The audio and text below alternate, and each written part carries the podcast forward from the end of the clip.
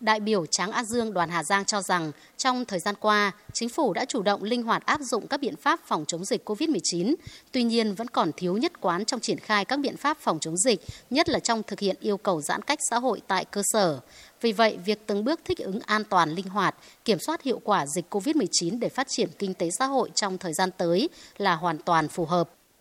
Việc này quan trọng nhất là đều phải sống hài hòa vừa chống dịch vừa phát triển sản xuất, không tách rời ra. Nếu tách rời ra thì như trong thời gian vừa qua, các tỉnh tỉnh nào cũng bó hẹp và gần như là nội bất xuất và ngoại bất nhập. Chính vì vậy, bây giờ phải sống chung với dịch thì vừa phát triển kinh tế xã hội, vừa đảm bảo về phòng chống dịch bệnh. Đây là hai mục tiêu và nội dung quốc hội đang mong chờ. Đại biểu Quang Văn Hương đoàn Sơn La cho rằng để ổn định phát triển kinh tế, việc giải bài toán lao động việc làm đối với người lao động trong thời điểm này rất quan trọng, nhất là với dòng lao động di cư từ vùng dịch về quê trong thời gian qua.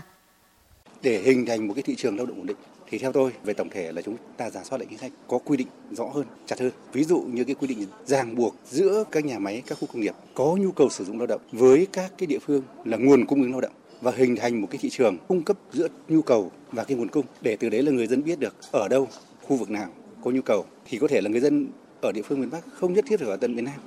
Và cơ sở ở đấy phải thực hiện đầy đủ các quy định của pháp luật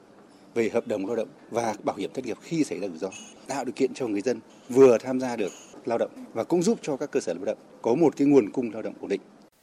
theo đại biểu Nguyễn Thị Mai Hoa đoàn Đồng Tháp, việc thích ứng sống chung an toàn với dịch Covid thì cần tính toán hài hòa giữa duy trì phát triển kinh tế với các lĩnh vực khác như văn hóa, giáo dục, đảm bảo an sinh xã hội. Riêng với lĩnh vực giáo dục và đào tạo, để thích ứng thì yêu cầu làm sao để mở cửa trường học và cho các em học sinh đến trường là nhu cầu cấp thiết hiện nay. Mặc dù hiện nay học sinh có thể học theo nhiều phương thức khác nhau, nhưng chất lượng dạy và học về lâu dài sẽ không đảm bảo giải pháp để mở cửa sớm các trường học và cho các cháu đến trường thì có lẽ cái giải pháp đầu tiên đó chính là bảo đảm được cái tiêm vaccine sớm nhất cho các cháu có thể.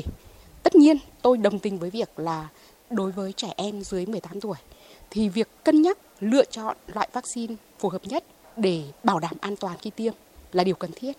Nhưng tiến độ là phải đẩy nhanh. Giải pháp thứ hai đó chính là phải đưa ra được những tiêu chí để cho các trường có thể mở cửa.